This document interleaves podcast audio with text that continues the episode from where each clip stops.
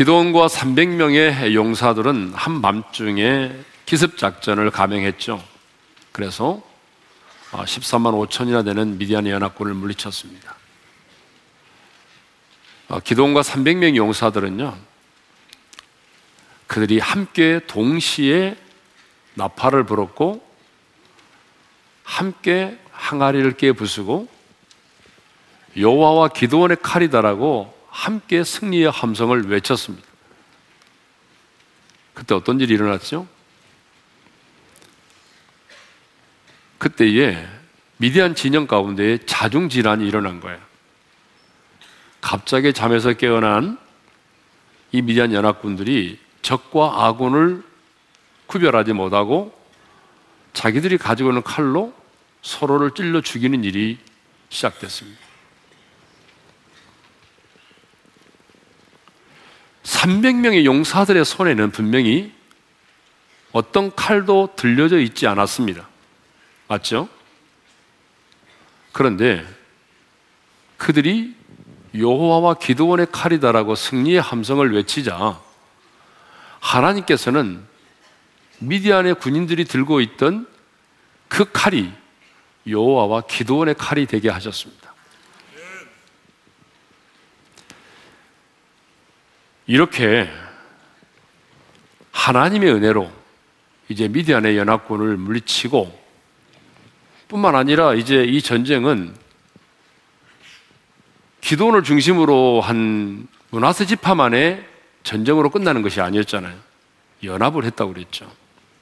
전쟁이 끝나갈 무렵에 이제 가장 피해를 많이 받던 스불론과 납달리 아셀 지파가 전쟁이 끝나갈 무렵에 마무리 전쟁에 동참을 하게 되었고 그리고 패잔병들이 도망을 칠 때에 기도원이 예브람 지파에게 지원을 요청해서 그 배단병들의 테러를 차단하고 그리고 마무리 전쟁을 잘 치르도록 했습니다. 자, 이렇게 연합해서 이제 전쟁이 끝나갈 무렵인데 예상치 않은 일이 발생했습니다. 여러분, 인생도 살다 보게 되면 예상치 않은 일이 막 생기잖아요. 그런 것처럼 이제 전쟁이 마무리되어 가는 시점인데 예상치 않은 일이 발생한 거예요. 그게 뭐냐 그러면요. 예브람 지파의 사람들이 기도원에게 와서 강력하게 불, 불평을 불만을 표출하면서 강력하게 항의를 했습니다. 1절의 말씀을 다 같이 읽겠습니다. 다 같이요.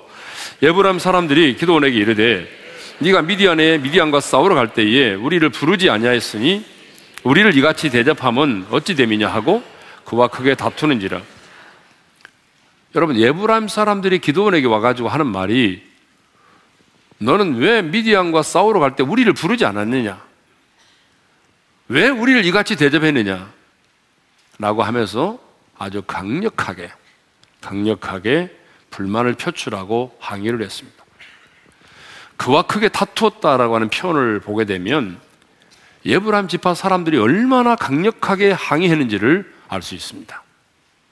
그러면 왜 예브람 지파의 사람들은 기도원에게 찾아와서 이렇게 불만을 표출하고 강력하게 항의를 했을까요?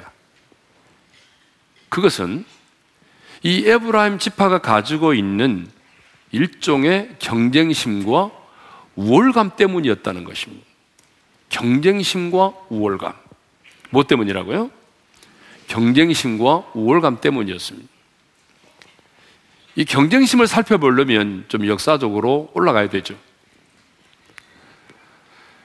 자, 예브람 지파는 기도원이 속해 있는 문하세 지파와 함께 요셉의 후손이었습니다. 그러니까 우리가 잘 아는 요셉에게는 두 아들이 있었어요.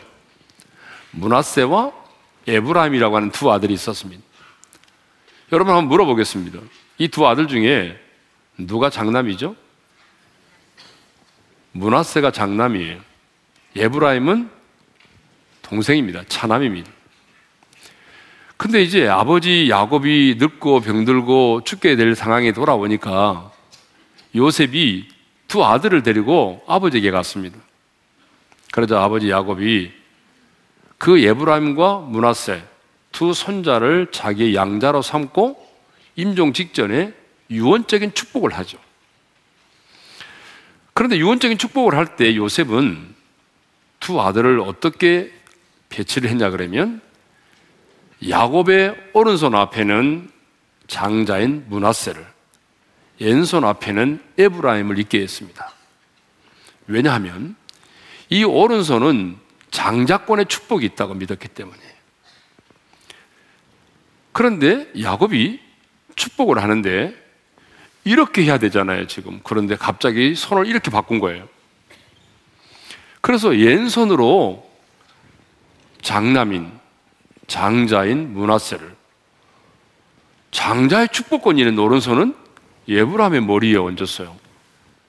요셉이 그걸 보고 아, 우리 아버지가 나이가 들어 실수하시는구나. 그래서 그 손을 다시 바꾸어 놓으려고 했어요. 그러자 야곱이 말합니다. 나는 나, 나도 안다. 내 아들아. 나도 안다. 그러니까 의도적으로 바꿨다는 거죠. 그러면서 야곱이 축복을 했는데 이런 축복을 하죠. 창세기 48장 19절이죠. 다 같이요. 그의 아우가 그보다 큰 자가 되고 그의 자손이 여러 민족을 이루리라. 내용은 뭐냐 그러면 동생인 에브라임이 문하세보다 큰 자가 된다는 거예요.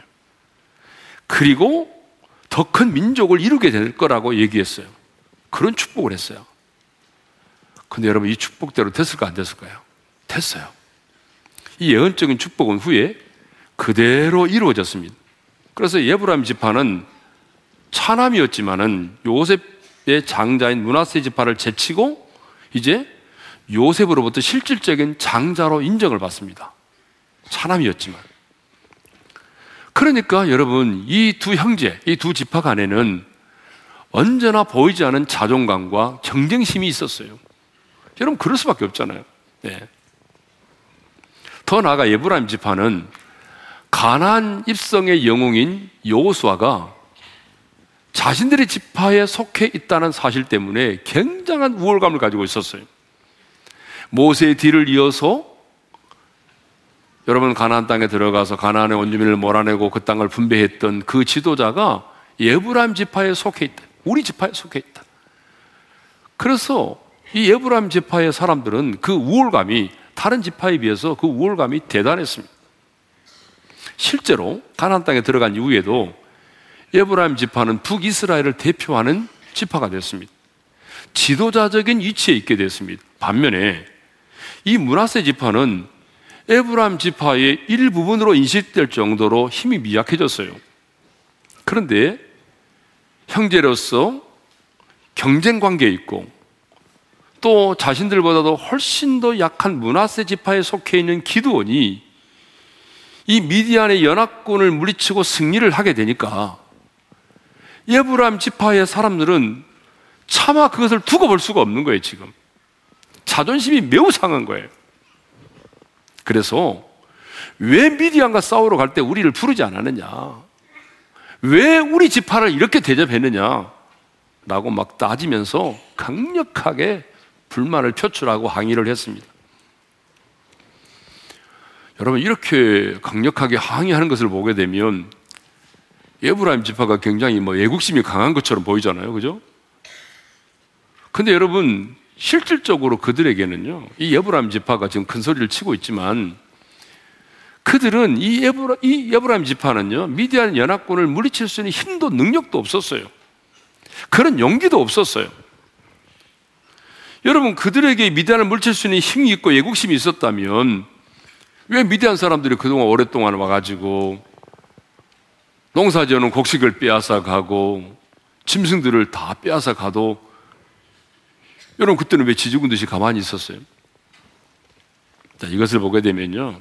에브라임 지파 사람들이 뭐 애국심이 있어서가 아니라 그 형제로서의 어떤 경쟁심 그리고 우리가 예브람 지파라고 하는 그런 우월감 때문에 지금 이렇게 강력하게 불만을 표출하고 항의를 하고 있는 것이죠.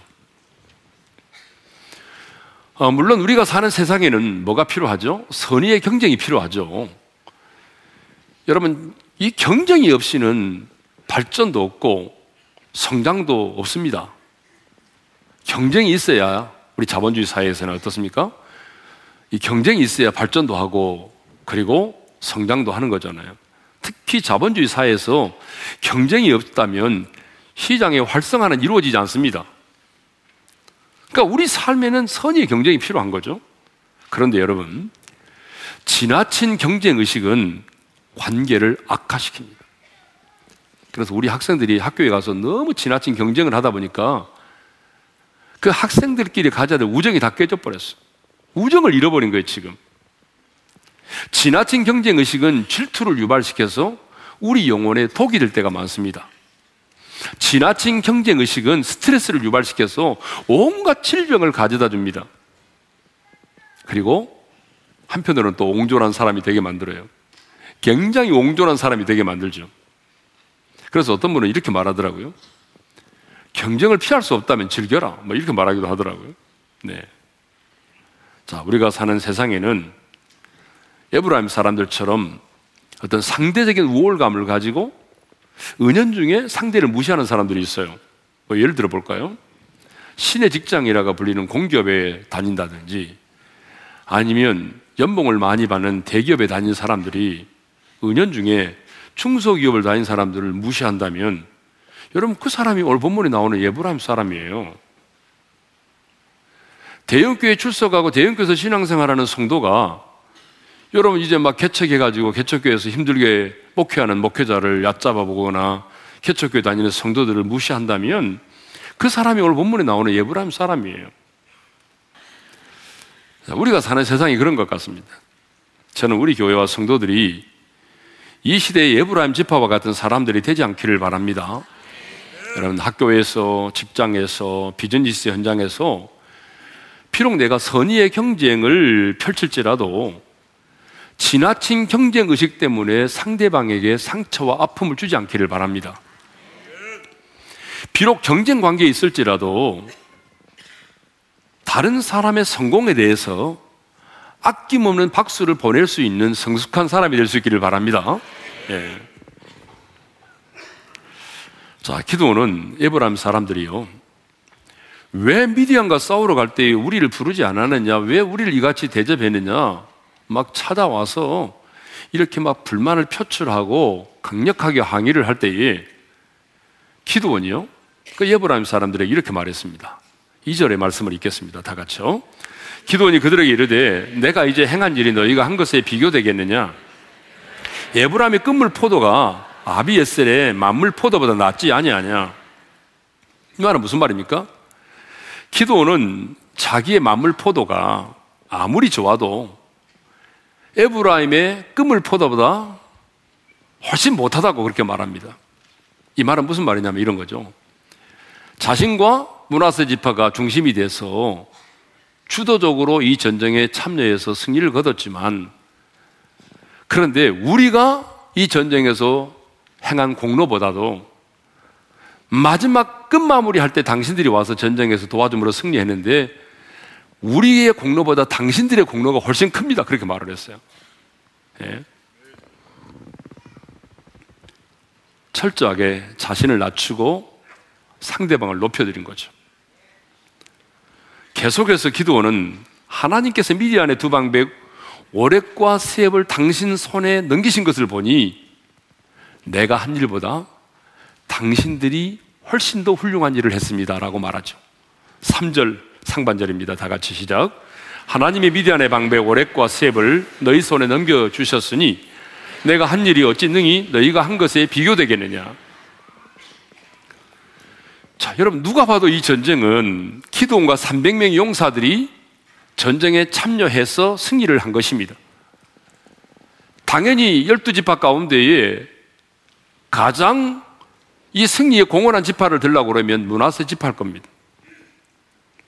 사실 미디안의 연합군들이 대군을 이끌고 이스라엘을 쳐들어왔을 때에 예브라임 사람들은요 무서워서 코빼기도 내물지 않았어요. 그러다가 적군이 피하는 것을 보고서야 도망치는 자들을 좀 잡아달라고 그러니까 지원 요청을 받고 전쟁에 동참을 했는데 근데 이제 와서는 하는 말이 뭐라고 말합니까? 왜 그들과 싸우러 갈 때 우리를 부르지 않았느냐? 왜 우리를 그렇게 대접하느냐라고 말한단 말이에요. 얼마나 기가 막힙니까? 적군들이 쳐들어올 때는 코빼기도 보이지 않고 그러다가 전쟁이 끝나갈 무렵에 잠깐 싸워주고 하는 말이 있거든요. 예. 그런데 우리 주변에 이런 사람들 참 많습니다. 의외로. 헌신을 하지 않고 희생도 하지 않고요. 수고도 하지 않고 영광을 받는 일에만 앞장서기를 좋아하는 사람들이 있어요. 그래서 누군가가 앞장서서 뭔가를 하려고 그러면 뒤에서 그냥 가만두지 않죠. 아이, 우리 직장에 언제 왔다고 설치는 거야? 아이, 우리 교회 언제 왔다고 주인 노릇 행세해? 이렇게 말하는 사람들이 참 많이 있습니다. 그러면서 자기가 모든 일을 주도권을 쥐고 하려고 하죠. 희생을 하지 않으면서 인정받고 영광을 받는 일에 앞장서기를 좋아하는 사람들이 참 많이 있습니다. 그 사람들이 바로 오늘 본문에 나오는 예브람과 같은 사람들이죠. 어, 기도원은 미디안을 물리친 것에 대해서 인정은 못해줄 망정 터무니없이 자신을 비난하며 공격하는 그 말에 대단히 자존심이 상했을 것 같아요. 하지만 자존심이 상했지만 분을 내지 않았습니다. 자존심을 내려놓고 상대를 높였습니다. 자존심을 내려놓고 겸손한 말을 했습니다. 여러분, 만일 기도원이 자존심 때문에 예브라임 지파가 그렇게 말할 때에 열받아가지고 너희들이 한 일이 뭐가 있느냐? 우리가 전쟁을 칠 때는 가만히 있다가 다 이겨놓으니까 끝마무리 와서 조금 도와주고 너희들이 그렇게 말할 수 있어? 나는 뭐 자존심이 없어서 가만히 있는 줄 알아? 이렇게 이제 했다고 한다면 여러분 어떻게 됐을까요? 아마 동족끼리 치고받는 전쟁이 일어났을 것입니다. 기도는 자존심을 내려놓고 도리어 상대방을 높였습니다. 자기의 자존심을 내려놓고 상대방을 칭찬했습니다. 여러분, 자존심과 자존감. 얼핏 보기에는 같은 것 같지만 여러분 전혀 다릅니다. 자존심은요, 남에게 굽히지 않고 자신의 품위를 지키려는 마음이에요. 그러므로 남이 나를 어떻게 보느냐에 관심이 있어요. 다른 사람이 나를 어떻게 보느냐. 이게 자존심이에요. 근데 자존감은요, 자신을 소중하게 여겨서 자신에게 존중받고 싶어 하는 마음이에요. 그래서 이 자존감은요, 내가 나를 어떻게 보는지가 중요해요.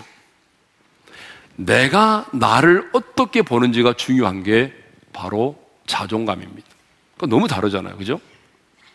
그러므로 하나님의 사람은 자존심은 버리고 자존감은 높여야 됩니다.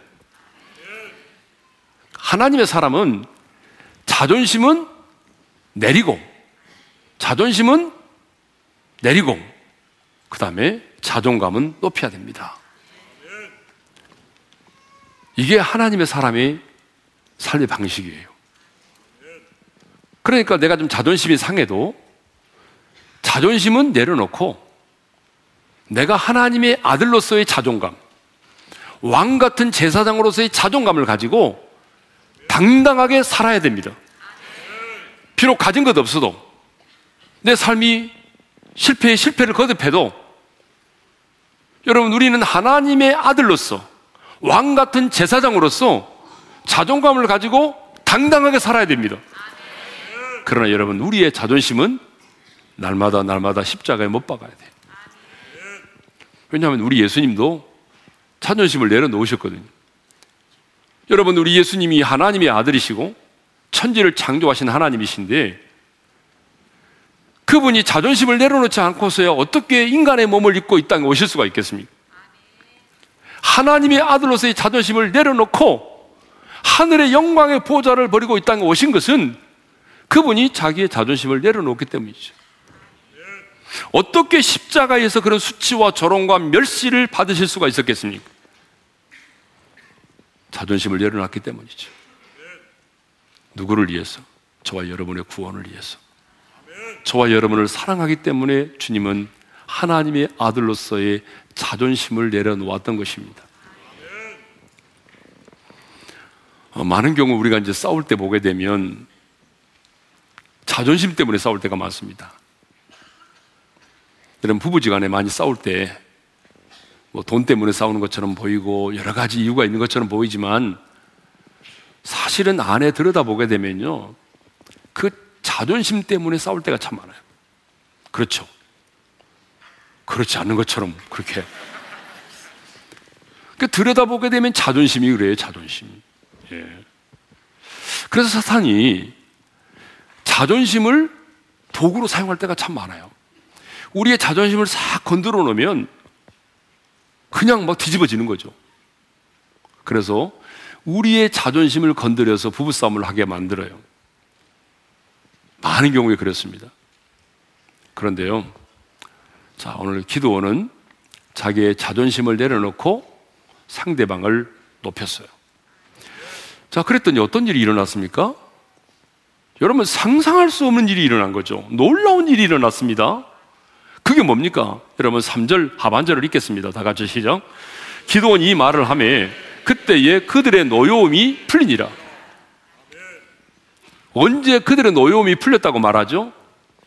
기드원이 이 말을 함에 그때에 기드원이요 자기의 자존심을 내려놓고 너무너무 자존심이 상하지만 자기의 자존심을 내려놓고 그 예브라임 사람들을 높이고 칭찬할 때에 그때의 예브라임 사람들의 노여움이 풀렸다는 것입니다.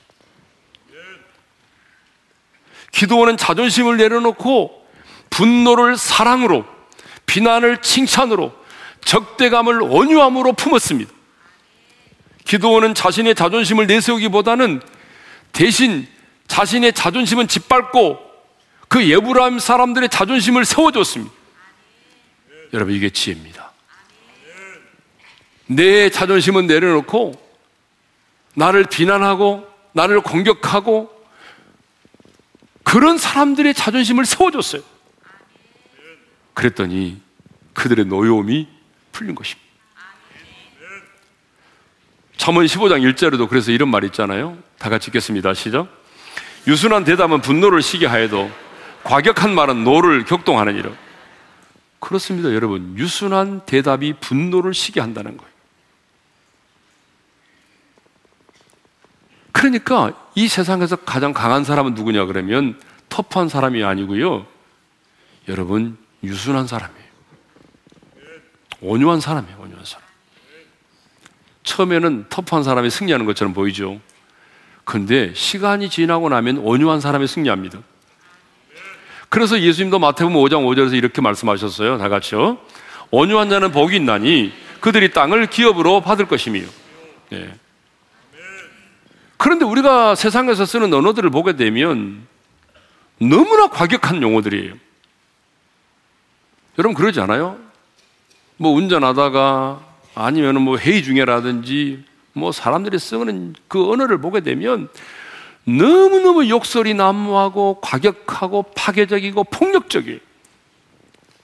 인터넷 댓글도 보게 되면 육두 문자는 기본이고요. 여러분 어쩌다가 우리 대한민국이 이렇게 되는지 모르겠어요. 예?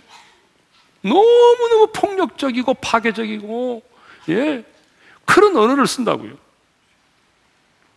근데 이제 우리는 하나님의 사람이니까 우리의 자존심이 아무리 상해도 어, 기도원처럼 자존심을 내려놓고 상대방을 높일 수 있기를 바랍니다. 우리 자존심이 좀 상해도 상대방을 좀 칭찬할 수 있기를 바랍니다. 자, 그러면 기도원은 왜 자존심을 내려놓고 상대방을 높였을까요? 여러분, 뭐, 기도원은 별난 사람입니까? 별종입니까? 아니에요. 기도원도 여러분 우리가 지금까지 생각해 본 것처럼 별 볼 일 없는 인간이에요. 우리와 성경을 똑같은 성경을 가진 사람이란 말이에요. 그런데 왜 기도원은 이런 상황에서 자기의 자존심을 내려놓고 자기를 비난하고 강력하게 불만을 표출하고 항의하는 이 에브라임 사람들을 이렇게 높였을까요? 첫 번째 이유는 싸움의 대상을 분명히 알았기 때문이에요. 기도는 싸움의 대상이 동족이 아니라 미디안임을 분명히 알고 있었습니다. 5절을 보게 되면요. 에브라임 지파가 자신을 막 비난하고 시비를 걸어왔을 즈음에 잔당인 미디안의 왕인 세바와 살문나가 열심히 도망을 치고 있었습니다. 자, 5절 하반절을 읽겠습니다. 시작. 나는 미디안의 왕들인 세바와 살문나의 뒤를 추격하고 있노라. 그러니까 지금 전쟁이 완전히 끝난 게 아니에요. 미디안의 두 왕이 도망을 가고 있는데 지금 키드온과 300명의 용사들이 그를 추격하고 있는 상황인데 추격하고 있는 상황인데 예브라임 사람들이 와가지고 지금 자기에게 자기를 비난하고 강력하게 불만을 표출하고 항의를 한 거예요. 기도는 싸움의 대상이 누구인지를 알았기 때문에 에브라임 지파가 자기에게 와가지고 시비를 걸고 싸움을 걸어왔지만 그들을 그들과 싸우지 않고 그냥 그들을 높여주었습니다. 싸움은요. 싸움은 잘하는 것보다 잘하는 것도 중요하지만 싸움을 잘하는 것도 중요하지만 싸움의 대상이 누구인지를 아는 것은 더 중요한 것입니다. 여러분 그러죠? 싸움을 얼마나 잘하느냐가 중요한 게 아니에요. 싸움의 대상이 누구인지를 아는 자가 더 중요해요. 만일 기드원이 미디안과 싸우지 않고 이 동족인 에브라임 지파와 싸웠다면 그래서 그 싸움에서 승리했다고 한다면 여러분 그 승리가 무슨 의미가 있을까요? 여러분 한번 생각해 보세요. 에브라임 지파가 싸움을 걸어왔잖아요, 지금. 그래서 기드원이 자기 지파와 함께 에브라임 지파와 싸웠어요. 그래서 싸워서 승리한들 그 승리가 무슨 의미가 있겠냐 그 말이에요.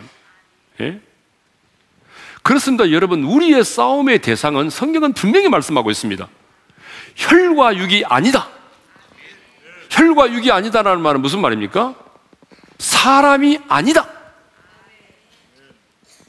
우리의 싸움의 대상은 보이지 않은 악한 영들이라는 거죠. 그러니까 우리의 싸움의 대상은 분명합니다. 악한 영입니다. 그런데 교인들끼리 싸워놓고 승리했다고 기뻐합니다. 부부싸움에서 승리했다고 기뻐합니다.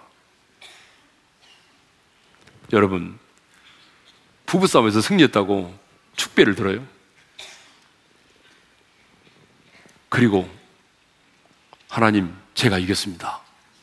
라고 말하면 하나님께서 이렇게 말하실까요? 잘하였도다. 착하고 충성된 종아. 하나님이 그렇게 반응하실 것 같아요. 그 싸움에서 승리한들 무슨 의미가 있어요? 예? 싸움에서 이기는 것이 중요한 것이 아니고요. 싸움의 대상이 누구인지를 알아야 된다니.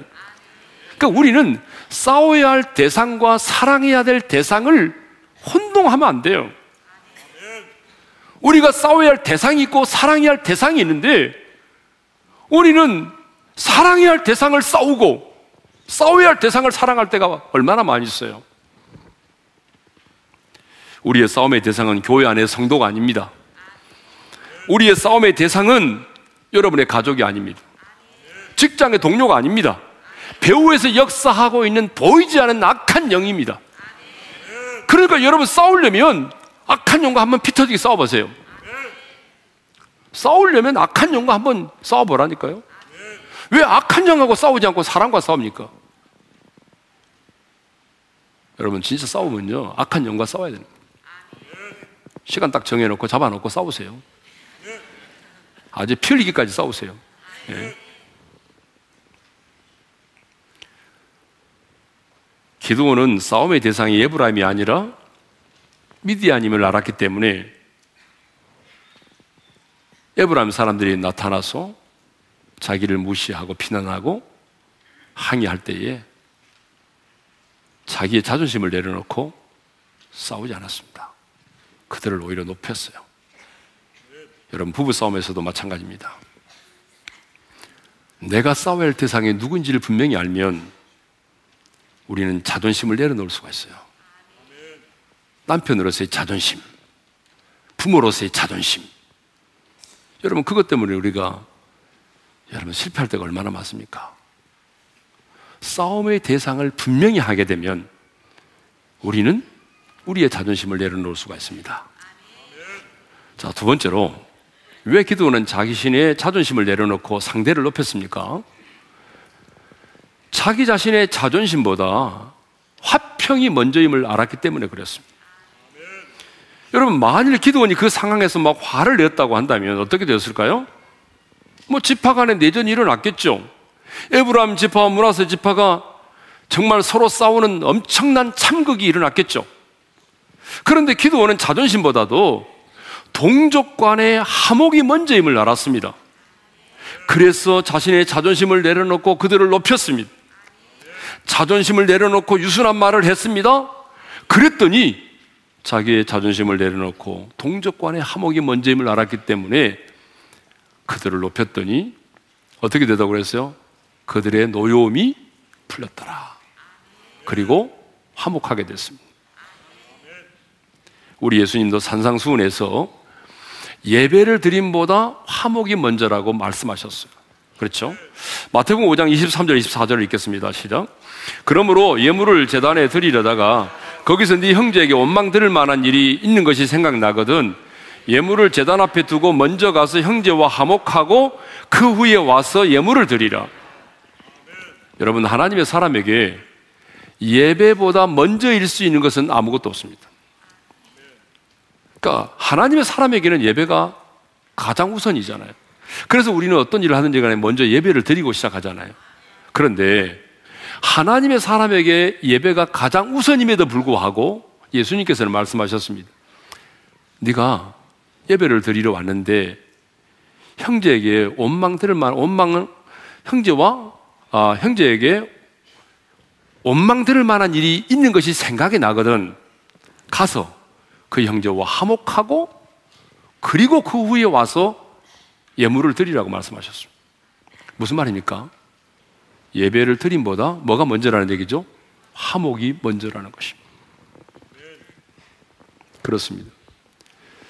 제가 목회를 하면서 보니까 참 돈 때문에 이 형제 간에 우애가 깨어지고 화목이 깨어진 가정들 참 많이 봤습니다. 근데 여러분 잘 들으십시오. 돈이 중요하죠. 그렇지만 돈보다도 화목이 우선입니다. 여러분 세상의 출세보다도 화평이 먼저입니다. 자존심 상해도 여러분의 자존심보다도 화평이 먼저입니다. 여러분 왜 그런지 아세요? 간단하게 설명하고 마칠게요. 왜 우리의 자존심보다 화평이 먼저냐?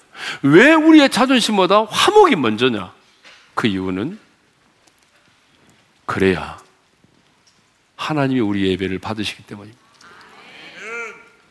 그래야 우리의 기도가 막히지 않기 때문에 그렇습니다.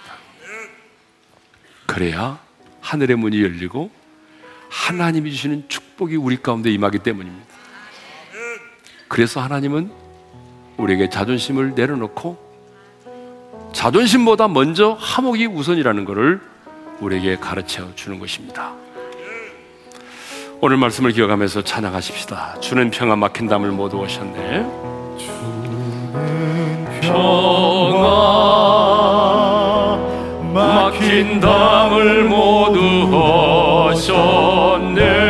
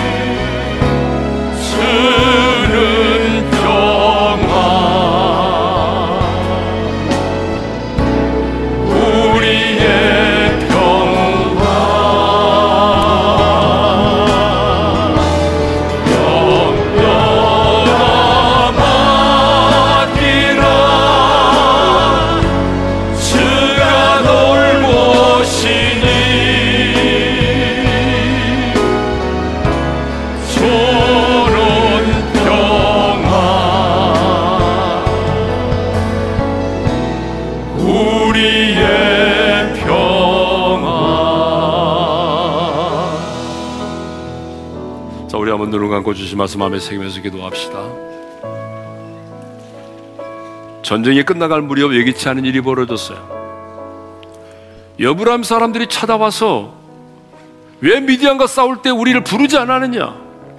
왜 우리를 이같이 대접하느냐? 기도원을 비난했어요. 강력하게 불만을 표출했어요. 기도원도 사람이죠. 자존심이 상했을 거예요. 엄청나게. 그렇지만 기도원은 자존심을 내려놓고 자존심을 내려놓고 그들을 높였어요. 그들을 칭찬해 주었어요. 왜냐하면 싸움의 대상이 누구인지를 분명히 알고 있었기 때문에 내가 싸워야 할 사람은 지금 내 앞에는 예브라임 사람이 아니라 미디안이라는 걸 알고 있었기 때문에 그래서 자존심을 내려놓았어요. 그리고 그들을 높였어요. 아니, 내 자존심보다도 먼저 화목이 먼저라는 걸 알았기 때문이에요. 하나님의 사람은 자존심은 버리고 자존감을 높여야 됩니다. 저는 우리 오른교 성도들이 날마다 우리의 자존심은 십자가에 못 박고 우리가 하나님의 아들로서의 자존감을 높여서 어떤 상황이 있든지 간에 당당하게 살기를 원합니다. 이제 이해도 마무리되어 가고 있는 시점입니다. 새해를 맞이하기 전에 하나님께서 우리 한 사람 한 사람이 말씀하십니다. 혹시 너희 가족 가운데 화목하지 못한 자가 있느냐? 부모와 자식 간에 부부지 간에 아니면 직장의 동료와 친구 간에 뒤틀린 관계에 있는 사람이 있느냐? 여러분, 화목이 먼저입니다. 화목을 하지 못하는 가장 결정적인 이유는 우리의 자존심입니다. 주님도 자존심을 내려놓았는데 우리가 그 자존심을 내려놓지 못한다면 어떻게 화목할 수가 있겠어? 내가 잘못한 것이 없지만 너무나 억울하지만 너무나 기분이 나쁘지만 화목이 먼저이기에 손을 내밀 수 있기를 바랍니다. 그래서 오늘은 부르짖어 기도하지 않고 잠잠히 주님 내 자존심을 날마다 못 받게 하시고 자존감을 높여주셔서 내가 어떤 상황 가운데서도 당당하게 살기를 원합니다. 싸움의 대상이 누구인지를 분명히 알기에 내가 오늘 또 내 자존감을, 자존심을 버리고 사랑할 수 있게 하시고 그를 높여줄 수 있게 도와주시고 오늘 주님의 음성을 꼭 들으십시오. 너의 자존심보다 화목이 먼저이니라. 주신 말씀 마음에 새기면서 좀 잠잠히 그렇지만 간절히 기도하기를 원합니다. 기도하십시다. 하나님 아버지 감사합니다. 오늘 또 우리에게 귀한 말씀 주셔서 감사합니다. 주님 이 땅을 살아가면서 참 자존심이 상할 때가 얼마나 많은지 모르고 자존심이 너무너무 상할 때에 우리는 너무너무 괴롭습니다, 주님. 그렇지만 오늘 말씀을 통해서 내가 자존심보다 중요한 것은 화목이 먼저라는 것. 부부지 간에 화목하고 부모와 자식 간에 화목하고 형제 간에 화목하는 것이 중요하다는 것 깨닫게 해주셨사오니 주여 나의 자존심을 짓밟게 하시고 상대방의 자존심을 세워주게 도와주시고 나의 자존심을 내려놓고 상대를 칭찬하고 높여줄 수 있는 그런 하나님의 사람이 되기를 원합니다. 내가 싸워야 할 대상이 누구인지를 알게 도와주십시오. 내 싸움의 대상이 혈과 육이 아닌 것을 깨닫게 하시고 보이지 않는 악한 영과의 전쟁임을 깨닫게 하셨소. 이제 내 자존심을 내려놓고 눈에 보이는 그 사람을 사랑하고 높여줄 수 있는 우리 어린의 성도들이 되게 하여 주셨소. 이해가 가기 전에 화목해 되는 놀라운 역사가 우리 가운데 일어나기를 원합니다. 이제는 우리 주 예수 그리스도의 은혜와 하나님 아버지의 영원한 그 사랑하심과 성령님의 감동, 감화, 교통하심이 자존심을 내려놓고 형제와 화목하기를 원하고 가족과 화목하기를 원하고 친구와 화목하기를 원하는 그래서 하나님이 주시는 놀라운 은혜와 축복을 받아 누리기를 원하는 성도들 위해 이제로부터 영원토록 함께 하시기를 축원하옵나이다. 아멘.